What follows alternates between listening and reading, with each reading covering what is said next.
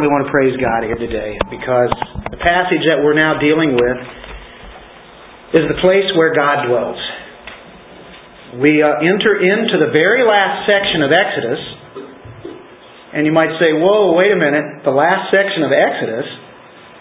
We have a long way to go yet. There are like 40 chapters or something here, right? But from here on out, it's really going to be dealing with the tabernacle. And we're going to see that God desires intimate communion and fellowship with His people. Now, as we enter into the last section, we realize what we covered last week, which was the book of the covenant. The Ten Commandments, the book of the covenant, the, the law that is given to Israel. And now we're going to find the fullest revelation of God's way out for the people, this Exodus the Israelites, we know, had a problem in Egypt. What was it? Well, they were captivity. They were in captivity. They were in bondage. They had been bondage in Egypt for quite some time. And what does that picture? Humanity's problem with sin. In bondage. And until somebody really realizes that they're in bondage, they don't know they need deliverance. Well, Israel knew they needed deliverance for a long time. That was their immediate problem. That's an immediate problem. And that was, uh, was something that was on their minds constantly. But God had provided deliverance. So He took them out into the wilderness. But there was something needed even more than just being delivered out of that bondage. Right? He wants them to know Him. To actually know this great God. And so throughout that desert experience, he gives them one experience after another to start revealing a little bit about who He is. He kept revealing more and more. He revealed His power when you think of the dividing of the sea and all of the plagues that had been done previously. We see His grace, we see His compassion, His care for them as He gives them food, as He gives them water. And so he keeps showing how great of a God he is. His character is being shown and manifested to them. But there's still a problem. They have been given the law and they think they can um, follow that law, this book of the covenant, and they say, All that you say that we will do, that you do, that you say we will do, if I can put that out right. But he knows that still yet they still have a problem because they can't follow that law, although they are committed to that. And when you do a covenant, you do commit to those details that's in there. He wrote it all up, and they agreed to it. Now, God says it's not enough to know about me, my character. You start seeing a lot more about God when you open up the law, don't you? And we see how great He is when you take the first four commandments. And then you take the second table of the law, and, and it starts revealing really who God is, and not only that, but really it's Christ, isn't it? Because he did, did follow that law. That is part of him. People are meant to show God's character. God's people are meant to manifest the very character of God. But to do that, they have to be in relationship with Him. They have to be united with Him, brought in, into a, a union. So to show that character, we have to know Him well. This final section that we look at, which is going to still take quite some time yet, but what it's going to do, it's going to show that there's an ultimate plan that God has for the human problem. And even once the sin is taken care of, there's a sharing of His life and to bring people into a close relationship with Him, to have intimate communion with Him. That's what He wants, and that's what He's going to bring forth. He demonstrates how people can come into a closer relationship. As we walk with the Lord on a daily basis, don't we desire even a closer relationship with Him? We know we're not as close as what we'd like to be. There's always that little empty part in the sense that I want more of Him. And He keeps showing who He is all the time, but He wants to show more and more. The glory of God as far as Israel is concerned, came down to dwell in the midst of them, in their camp. He came into the center of the camp and dwelt amongst them like he had never done before like this through all these many people. God knew the needs of the people. He knew they needed to be delivered. But he also knew that they needed a close relationship. And that is something that is wired in every one of us. We all desire to have relationships with other people. Why is that? Well, God is the one who puts that in us to do that. So that we can learn even who He is through that venue. But that's a, that's a wiring that He has. And it's something that He's given to us as believers. They needed to know, though, that He was there. How can they relate to Him? He has to do it in a material way, a physical way, a visual illustration, if you may, of the presence of God. Now, no man can see God, but yet, in the way that he's going to present this, this is the best way that a whole group of people can see who he is as he brings us forth in a, in a concrete way, I guess you could put it. He wants to express relationship. He wants them to worship Him. So thus comes the tabernacle. Now this is a key point in all the Bible, this tabernacle, which later is called the temple, but it has the same stuff on the inside. This allows the people to approach the presence of God in a way that they haven't done before. So we start off in Exodus chapter 25, verse 1. And we're going to start off with the offerings. To build this tabernacle, you're going to have to have material things. Sometimes it helps to have material things so that we can relate to something that's spiritual. We can't see spiritual things, but sometimes, as far as our humanness is concerned, we need physical things. That's why we have communion. That's why we have baptism. They're great lessons to show what has happened to us and what God is doing for us. Uh, let's pick it up in uh, verse 1, and we'll read the first nine verses. The people are going to furnish the things for the tabernacle. It's actually God that's going to do that, but He's going to use the people to give to Him. Then the Lord spoke to Moses, saying, Speak to the children of Israel. That they bring me an offering. From everyone who gives it willingly, with his heart, you shall take my offering. And this is the offering which you shall take from them gold, silver, and bronze, blue, purple, and scarlet thread, fine linen, and goat's hair, ram's skins dyed red, badger skins, and acacia wood, oil for the light, spices for the anointing oil, and for the sweet incense, onyx stones and stones to be set in the ephod and in the breastplate, and let them make me a sanctuary, that I may dwell among them. I'm going to read verse 8 again. And let them make me a sanctuary, that I may dwell among them. According to all that I show you, that is, the pattern of the tabernacle, and the pattern of all its furnishings, just so you shall make it. He's entered into this covenant. Now he's wanting them to see how to worship. So, gives instructions exactly how it's supposed to be done. They don't just make it up as it goes along, because if they would, it would turn into idolatry. So the instructions begin with a list of materials so that the people could start contributing to the building of this uh, tabernacle. Now, this is not just a list of everyday items that he's bringing forth here that uh, desert dwellers would have. We're talking the finest. It consists of precious metals, expensive yarns and linens, the, the, the great colors, the, the purples and the blues, acacia wood, olive oil, precious stones and gems. I mean, this is the best. So these had to come from somewhere else than just finding all these things out in the desert, right? How are they going to get these things? Well, they already have them. Probably, for the most part, I would say it came from the Egyptians.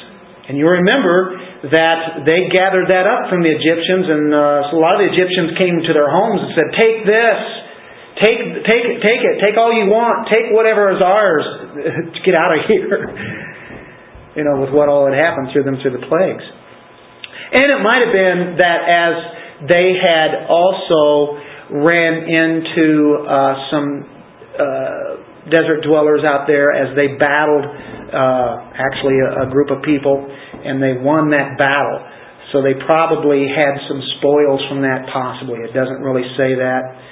But to imagine, as they had uh, taken this plunder, this the great uh, gifts that they're going to give to God, there's probably a ton of gold and three tons of silver used in this tabernacle. A ton of gold. Do you hear this? This came from the repository of the world. Egypt had a lot of gold. Israel wound up with much of that. Uh, gold and silver, that's a lot of wealth that they start off with. Only God could have done that. These were slaves, and instantly, it seems like almost overnight, they wind up having all these possessions. So God is the one who first gives to the people so they can give back to Him. When we realize that everything that we have is actually owned by God, and so when we offer to Him, it's really something that He has already given to us, and we give Him a little percentage back. We can only give to God what He first gave to us, right? Go to 1 Chronicles chapter 29, verse 14, and we'll see what uh, was recorded there that backs that up. But who am I and who are my people that we should be able to offer so willingly as this? For all things come from you, and of your own we have given you. It's something you already own, God, as we give back to you. It's yours. Isn't that amazing? God creates everything, and then He gives those things to us to manage, to steward, as you could say. Go to the New Testament, and we'll see not only here in Exodus says that it's it's uh, to be given willingly with the heart from everyone. All these gifts are to be given willingly. So we go to 2 Corinthians chapter 8 and we see that God has the same principle. And it's from a willing heart, a joyful heart. 2 Corinthians 8, verses, starting verse 1. Moreover, brethren, we make known to you the grace of God bestowed on the churches of Macedonia, that in a great trial of affliction, the abundance of their joy and their deep poverty abounded in the riches of their liberality. For I bear witness that according to their ability, yes, and beyond their ability, they were freely willing, imploring us with much urgency that we would receive the gift, the fellowship of the ministering to the saints, and not only as we had hoped, but they first gave themselves to the Lord and then to us by the will of God. Then you drop down to verse 12, and it says, For if there is first a willing mind, it is accepted according to what one has, not according to what he does not have. So, you know, that puts it all into perspective. We give according to what we have.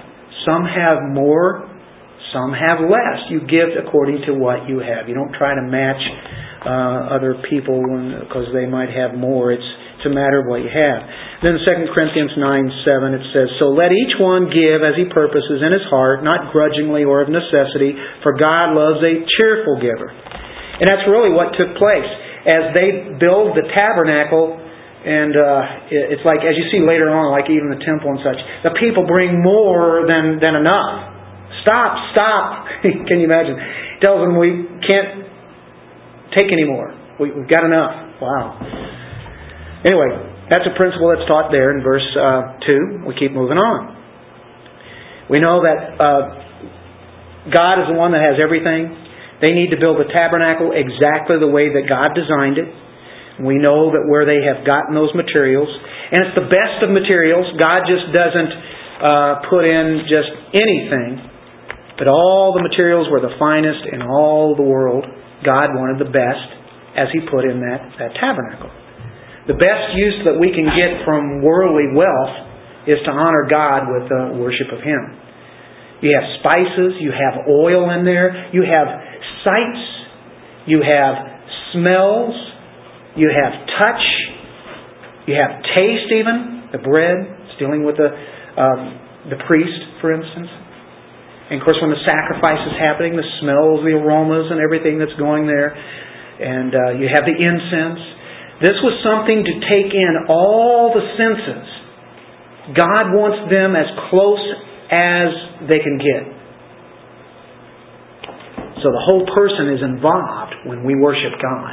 He wants our whole body. He wants our whole mind as we worship Him. God furnishes the, the pattern here as we look at uh, verse 8. What's the purpose of the tabernacle? Well, I read that twice. Let's read it again. And let them make a sanctuary. Why? That I may dwell or tabernacle among them. That's, that's why. The reason for the precision that God has here, the exactness, the way it's to be built, is that He's going to be among them and He will be with His people in such a great way. Now they're going to abide in this sense. It's an earthly symbol of a greater heavenly reality. These are building blocks. These are pictures that He desires for them to get a little bit of a handle on who He is. And later on, He will go into His fullest revelation, which is Christ in a body. Christ as a man. Here it's Christ in a building. Then in a body. And then whenever he dies and resurrects and then ascends to the heavens, where is his glory now? In his people. The Holy Spirit dwells in God's people. And then one day, the fullest revelation where we will be right with Him, face to face, seeing Him as He is, in all the glory, and us being glorified too. He just keeps giving more revelation, doesn't He? One day we'll see in its fullest. That's what all this is. In these last days, He's revealed Himself. Christ, He's revealed through His Word. We can see Him spiritually. Now we go to part number two now. It's uh, about the ark. God has to be first in all things. As we pick it up in verse 10, we see that the ark is mentioned. He brings up the materials. He doesn't mention the lampstand first or the showbread first, but what is it? It's the ark. This is important. The instructions for the tabernacle, you know, have been given, but when he, when he starts with this, showing that the, there's an importance here. It's the only furnishing that's located in the most holy place, the Ark of the Covenant. It was to stand in the Holy of Holies where God's Shekinah glory rested. We'll see that word uh, later, Shekinah, but it's really the same thing as here. It's, it's about the very dwelling presence of God, His Shekinah glory. Later on uh, in the scripture, in the, when the temple uh, was built by Solomon, the Shekinah glory was there. The glory then later left, as shown by Ezekiel. And for like 400 years, there really was no revelation of God. Then the glory came back. But hidden in a way, in a person, in a man. The Holy of Holies, the mercy seat which sat upon that Ark of the Covenant. It's the throne room of God. It's representing that. Of course, He lives not just in that little tabernacle, but it's definitely representing His presence. Let's go to Psalm 80, verse 1.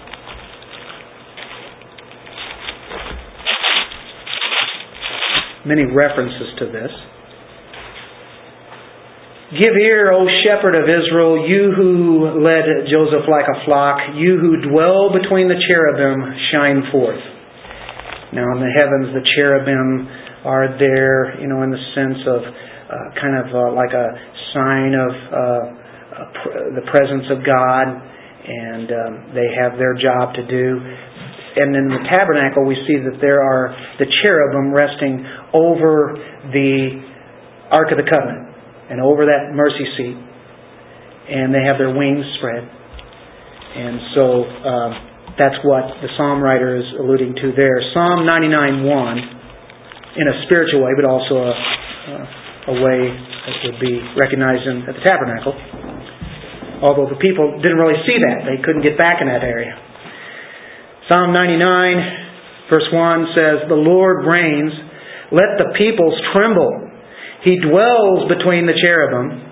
Let the earth be moved. I mean, that's an awesome thing. There is uh, the uh, the presence of God represented by cherubim. Again, they're back there in that tabernacle in a physical way, in a made of gold, made by human hands, but given instructions by God. Look in 2 Kings chapter 19. verse 15.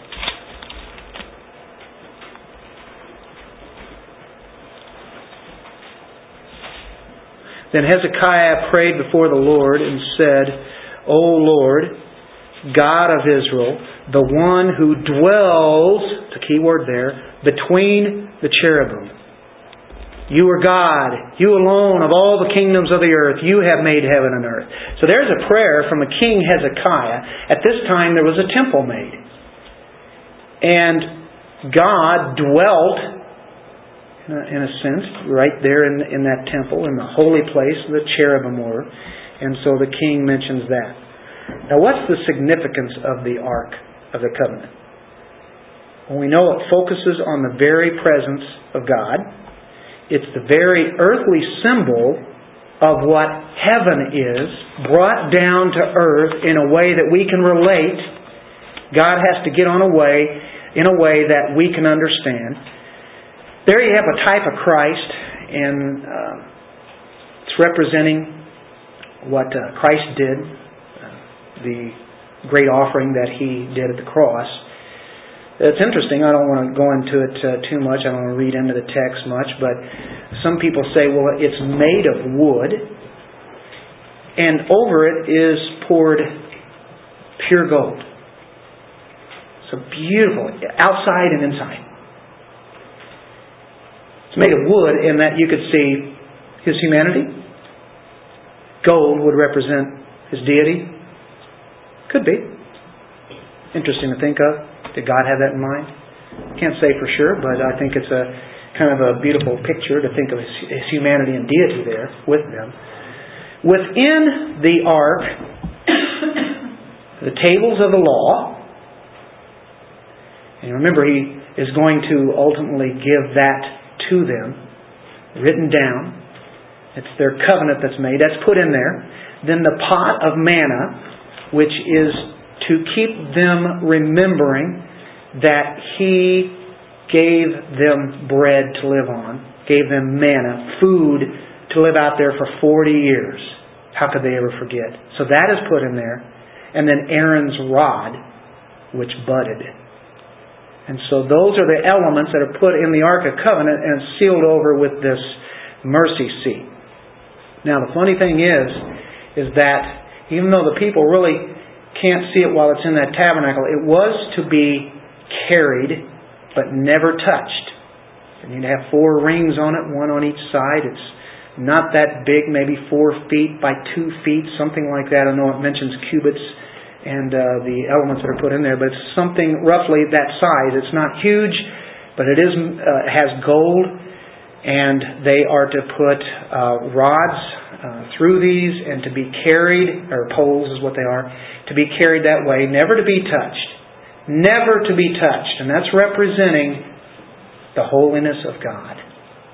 God is a holy God. He says it. It's in the law. The people know about it. We'll always carry it. Nobody's going to be picking this up and carrying it. We're going to carry it by these uh, these poles. In 2 Samuel chapter 6, they are moving the Ark of the Covenant. This is at during the time that King there's a King David. And so they're moving these. They don't have a temple yet. You remember, David always wanted the temple. Solomon is going to be the one that does that eventually. But in verse 3, 2 Samuel 6, verse 3, the ark is being brought to Jerusalem. Ultimately, a temple will be built there. So they set the ark of God on a new cart. I just said it right there. They set the ark of God on a new cart. He never told them to use a cart for this. He said, You will have men carry it, we'll have poles. It's that simple. We'll never change this. God set forth in His Word that. They brought it out of the house of Abinadab, which was on the hill, and Uzzah and Ahio, the sons of Abinadab, drove the new cart. They brought it out of the house of Abinadab, which was on the hill, accompanying the ark of God, and Ahio went before the ark. He was in front of it. Then David, there's King David, and all the house of Israel played music before the Lord. Oh, they are joyous all kinds of instruments of fir wood, on harps, on stringed instruments, on tambourines, on sistrums, and on cymbals. And when they came to Nachon's threshing floor, Uzzah put out his hand to the ark of God and took hold of it, for the oxen stumbled. It's on a cart, the oxen stumbles, the ark is falling. I want to protect that ark. We don't ever want it to hit the ground. It does what human reason would do. I've got to save it. The intentions are good, but his actions are against what God has already told him. Just out of that little thing that he did, just that little thing that he does here, which seems like humanly it's a good thing, Look what God does. Then the anger of the Lord was aroused against Uzzah, and God struck him there for his error, and he died there by the ark of God. Instantly. This is one of those passages in the Bible where people really have troubles with, and they said, I don't like the God of the Old Testament for he just tried to save this ark and God struck him dead. Now, he didn't just do a leprosy thing on him, he killed him right there. And you can say, what kind of God is that? Well, he's a holy God. He is just. And to teach the people how holy he is, he does this. He has the freedom to do it. Does this mean Uzzah is not in heaven? Well, I can't make that judgment you know, I in my humanness, I like to think that I, I will see Uzzah one of these days in heaven. You know, was he a believer? Well, he's with the, the chosen people here. Um, but the thing is, uh, you know, they were doing something they were not supposed to be doing, although they probably put it in their head that they did. God is the transcendent one. God is the creator. He's the other. But he's not so other that he doesn't get with these people. That's what's amazing. He's the otherness outside of us, but yet He comes inside to us. That's the beauty of this great God. So the holiness of the ark has to be stressed here as we talk about the poles and how it was supposed to be done. Uh, in Psalm 40, verse 6 through 8.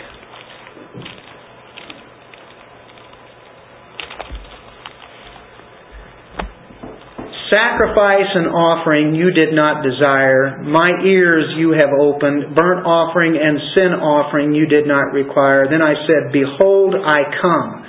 In the scroll of the book it is written of me. I delight to do your will, O my God, and your law is within my heart. That is God's law that's written on us. It's, it's in our hearts. He always had a promise. The new covenant really was about putting the law in our hearts, putting it in us. And here we have the, the ark with the tables of the law in there, representing that really they were broken. People broke the law. And so the, the law of God has to come into people's hearts, and that's how we obey. Now, Christ had the law in his heart. He was the law. I mean, he fulfilled the law. The law, or the Word of God, was to be made much of. And we know that Psalm 119, 105 says that, um, that we hide God's Word in our heart so that we may not sin against Him. This law was hidden in the ark. Like today, it's hidden in our hearts. See all the uh, symbolic uh, thoughts here that bring to an ultimate reality? Some of these things have been fulfilled. The manna would ever be a reminder to them that God took care of them in the wilderness. He fed them. And we'll get to it in a moment. Jesus is the bread of life. Now, the mercy seat. We're still dealing with this Ark of the Testimony, the Ark of the Covenant. The mercy seat was the covering. That's a good word for this. The covering of this chest. It's made of gold. This covering is the propitiation. It's a type of Christ. If you have a broken law in the ark, then you have this covering this over this chest. And the blood is to be put on there. When they have, their, they have the sacrificial animals, you have the cherubim over above. God's presence is there. And then you have this propitiation. When the blood is put on there, God is satisfied with that offering. The broken law still sits there, but it's covered do you see what's happening? It's a covering. A propitiation is a covering. It's also a satisfaction for a holy God. The law has been satisfied. The demands of the law now have been covered by blood for our transgressions. So that comes between us and the curse, doesn't it? The law broken law, you have curse, but the blood covers it. When the blood was out on the cover, here's another key word. We have propitiation. It was an atonement, or the covering. An atonement for sin. It was an atonement for the rebellion of the Israelites. That's what it represented. And when you think of what Christ did at the cross, you have a great atonement there.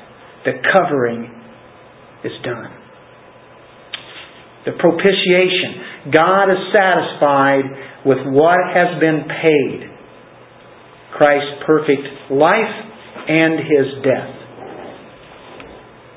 Go to Romans 3:25 and we'll get the New Testament completion of this. In Romans 3 you have where all men fall short of the glory of God. And you know what the next verse is? Verse 24 the good news. Being justified, being declared right, freely by His grace, through the redemption that is in Christ Jesus, whom God set forth as a propitiation, a satisfaction, by His blood through faith to demonstrate His righteousness. So God set forth as the very satisfaction by the because of the blood of Christ. And it's we recognize that through the faith that is given to us, we hold on to that and we see that God is satisfied, He's been propitiated, and there is an atonement, there is a covering made. Christ died for all sins of his people that he died for. That sacrifice. That's, he was the sacrifice. What he's going to do for hundreds of years is going to put that on display at the tabernacle. For 1500 years, the people will do that till it's fulfilled. And that's showing that there will be one coming. Go to 1 John 2 2. We'll get that precious word again.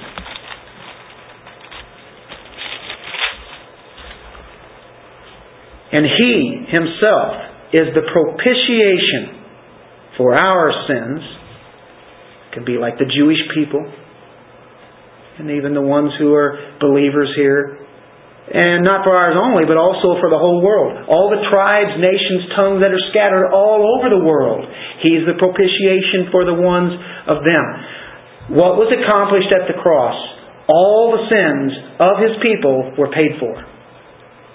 And there is your so called limited uh, atonement. In that if it didn't accomplish it, if it just made things possible for all people in the world to die, then he accomplished nothing. He just made it possible. Is there a difference between a possibility and an accomplishment? Is there a difference between it is finished and saying, hey, my work is done, but now it's up to them? Do you get what I'm saying? That atonement, that propitiation, He took my place on the cross, means everything. That um, is the heart of the gospel, isn't it? Wow. So this is what this is teaching the, the people here. Now we have we go back to our Exodus and we get uh, this picture of the cherubim. The cherubim made of gold. What are they doing in there? Starts on uh, verse 18, I think. 17 to make a mercy seat of pure gold, two and a half cubits. 18 to make two cherubim of gold, hammered work. You shall make them at the two ends of the mercy seat, one on each side there. Make one cherub at one end, the other cherub at the other end. You shall make the cherubim at the two ends of one piece with the mercy seat.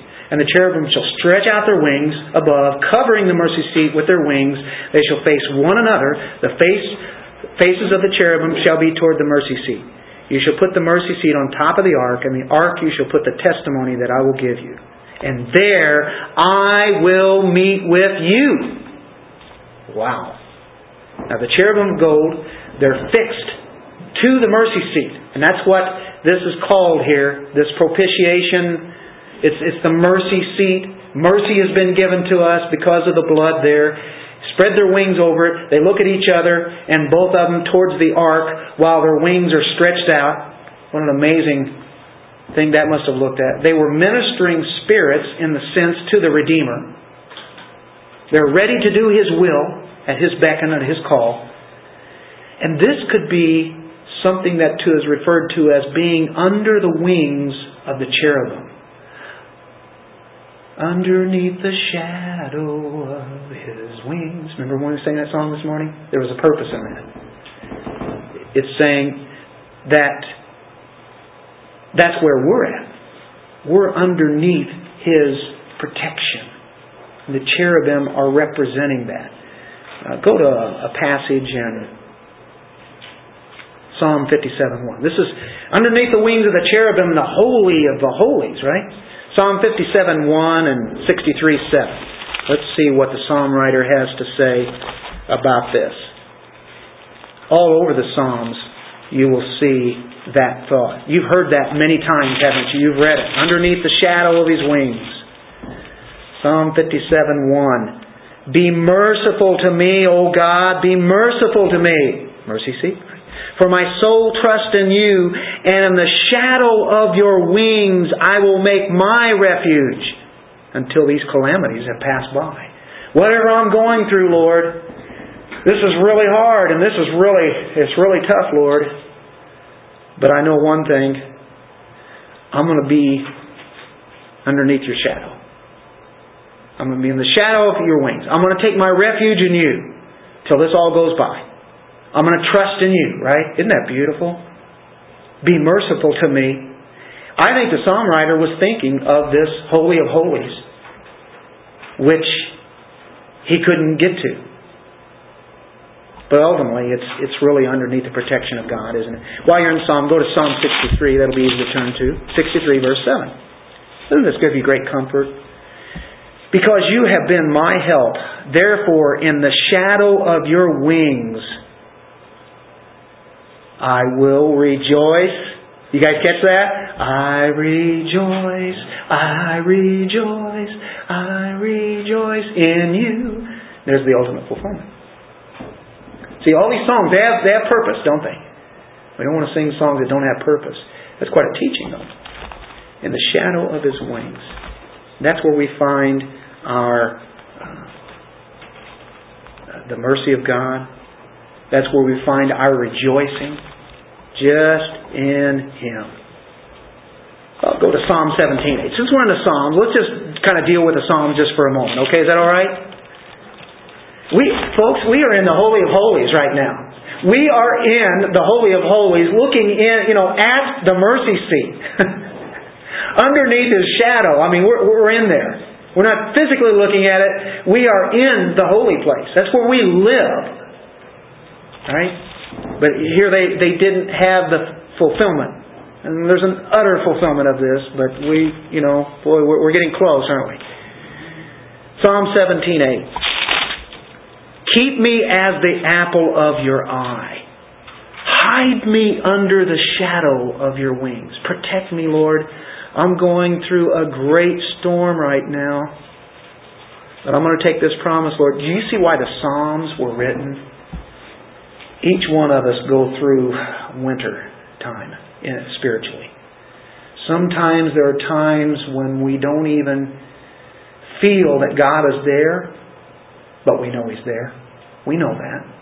But it doesn't seem He's there. It seems like He took a vacation. Have you been there?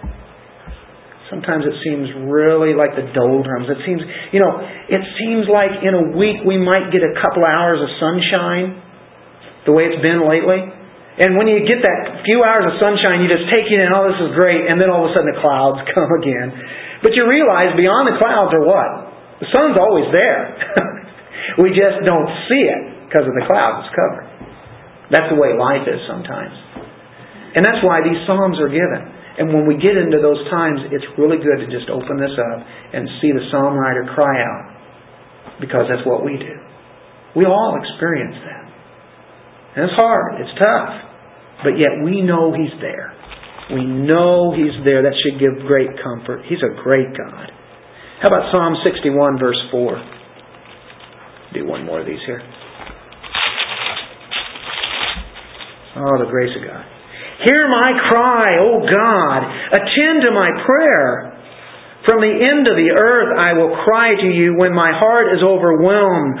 Lead me to the rock that is higher than I. For you have been a shelter for me, a strong tower from the enemy. I will abide, look at this, in your tabernacle forever. I will trust in the shelter of your wings. Storms are hitting, they're blasting you all over the place, all around. I'm going to be in your tabernacle spiritually, and I'm going to trust in your shelter. Yes. I like that. All this is about the presence of God. We have the presence of God. back to our Exodus, God was speaking to Moses, a man. God is speaking to Moses. It says in verse 1, doesn't it? Chapter 25. Then the Lord spoke to Moses. Now go to chapter 29, verse 42. This shall be a continual burnt offering throughout your generations at the door of the tabernacle of meeting before the Lord, where I will meet you to speak with you. As we're going through all this and as we're building this tabernacle and all that that's going to happen, Moses, I want you to go there. I'm going to meet you there and I'm going to speak to you. He's already been doing it. He's representing like a mediator here. He doesn't speak to everybody, does he, at that time? We know he now speaks to all of us through his word. Chapter 30, verse 6. And you shall put it before the veil that is before the ark of the testimony, before the mercy seat that is over the testimony, where I will meet with you. There aren't any priests that are set up yet. But he says, at first I'm going to meet with you. So Moses is like a king and a priest, right? And a prophet, a prophet, priest, and king. He is a type of Christ. Until they get the prophets, till they get the priests, till they get their kings, Moses is all above. And God says, I will meet with you. Then you go tell the people. Mediator. Verse 36, same chapter. And you shall beat some of it very fine and put some of it before, this is incense, the testimony in the tabernacle of meeting where I will meet with you. It shall be most holy to you right at that curtain, the altar of incense, and that's going to go up showing it's pleasing to God. So Moses is setting this up. We have access to God today like Moses did, and then the high priest and the priest, only much better. We go into the throne room daily. Chapter 10, verse 19 of Hebrews. Therefore, brethren, having boldness to enter the holiest. That's the Holy of Holies. By the blood of Jesus, by a new and living way which He consecrated for us through the veil. There is a veil that's set before you get into the Holy of Holies. And if you saw that picture earlier in that in the tabernacle or temple, you have the pieces of furniture, and then you have all the way back to the back, just before you get to the mercy seat, the veil. And we come through the veil which here is his flesh, and having a high priest over the house of God. Let us draw near with a true heart in full assurance of faith, having our hearts sprinkled from an evil conscience and our bodies washed with pure water. We're sprinkled, the blood has been done. Let us hold fast the confession of our hope without wavering, for he who promised is faithful. Wow. We can go to that throne room. And we can go boldly. We have access, don't we? God was just giving a picture back then. The only access they really had was through that high priest. Now we have full access. Number three, the table of showbread. God not only is present, but He nourishes His people. The second piece of furniture, we've just talked about one piece so far, and it was the most important. What was it? The Ark of the Covenant, representing the very presence of God. That second piece was the uh, table that bread was put on. The table held the bread. The bread was set out weekly with only the priest eating it. Now, the pagans had something kind of similar. They had their temples. They had their offerings to God, and they would bring their offerings to God. It would be edible things that their God was to consume or whatever. They were actually giving food to their gods, placing it out there on the table. I'm sure that the uh, insects and other predators came along and finally partook of that. But this is reversed. Here we have Israel not feeding God, but God is the one who invites His people to His presence and feast with Him. Come in and feast with me on this bread. That was sustenance. How many loaves of bread were there? How many breads? Twelve. Now, we're in Exodus 25, and I know I'm skipping a lot of verses, but let me pick that up in verse 23. You shall also make a table of acacia wood, just like the same kind of wood that was made for the ark. Two cubits shall be its length, uh, close to three feet maybe. A cubit its width, foot and a half, two feet. A cubit and a half its height. You shall overlay it with pure gold and make a molding of gold all around. You shall make it for a frame of handbreadth all around. You shall make a gold molding for the frame all around. You shall make for it four rings of gold, and put the rings on the four corners that are in its four legs. The rings shall be close to the frame as holders for the poles to bear the table. And you shall make the poles of acacia wood, and overlay them with gold, that the table may be carried with them. You shall make its dishes, its pans, its pitchers, and its bowls for pouring. You shall make them of pure gold, and you shall set the showbread on the table before me always. Always was going to be bread there as long as they had that tabernacle and temple. Now that reminds us of what? Jesus in John 6:26 says, "I am the bread of life." What a statement. I am the bread. Jesus is the bread. Jesus is the bread who look who took upon himself a human body that he might come to earth and die for our sins that we would partake of him. And then when we do communion, and we see that that's representing that we are partaking of him in this covenant. That's not really his body, is it? It's just representing it. No magical formula here, but it does mean something, that physical thing that we do. Now, the 12 tribes, uh, through these loaves, the whole nation of Israel is represented before God. God was present with them in their camp. He's taking in their worship and their walk. He's right there in the middle. And everywhere they would go, they would take the tabernacle and do as we're told. One last element in uh, this um, tabernacle. It's the lampstand. Are you seeing Christ in all this?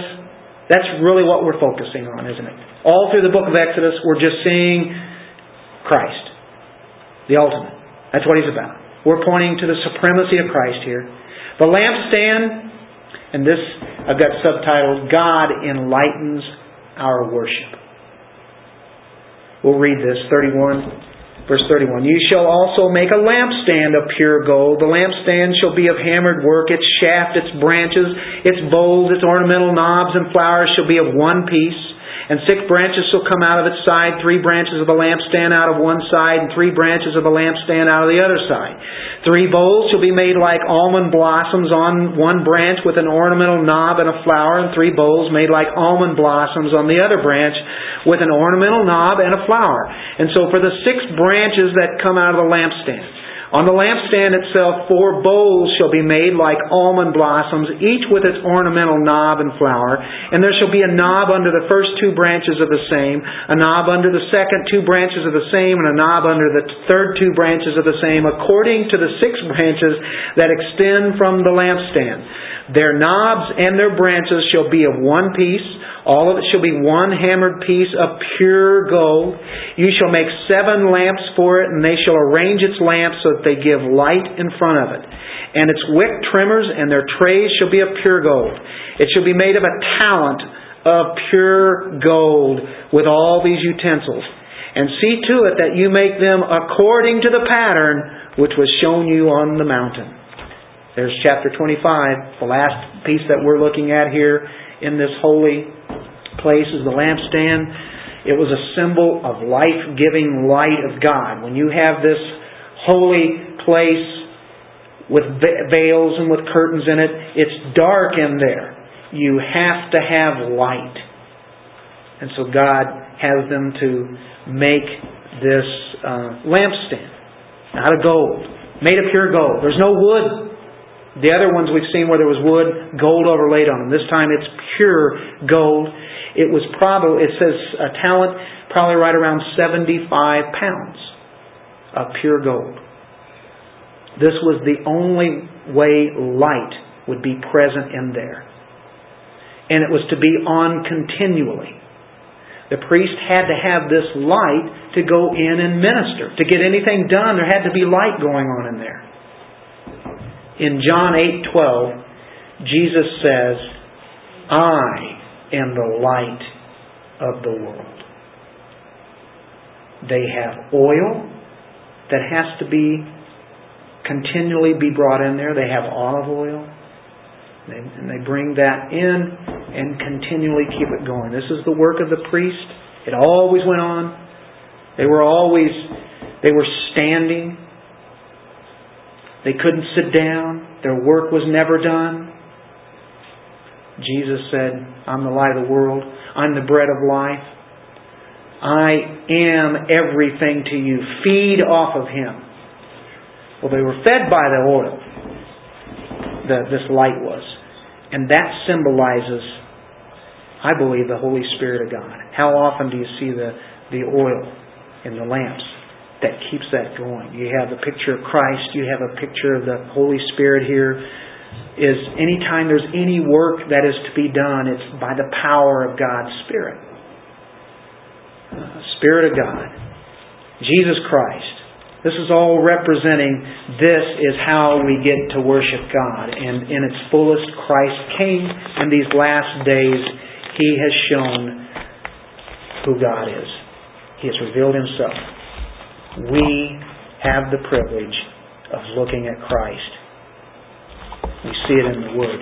This was done in a very elemental way. But how else would you go about it? God went about it the perfect way by teaching His people with building blocks. Anyway, as we think of that, feast upon the person of Christ. He is your life. He is everything. He's your light. He's your bread. He's your protection. And we think about the holy place. The blood has been done. We have been given mercy and grace. All His love is there. We draw upon that. The work is done. It's finished. As far as the east is from the west, that's the way the tabernacle is laid out. You come in from the east, you go back to the west, the sins are taken away.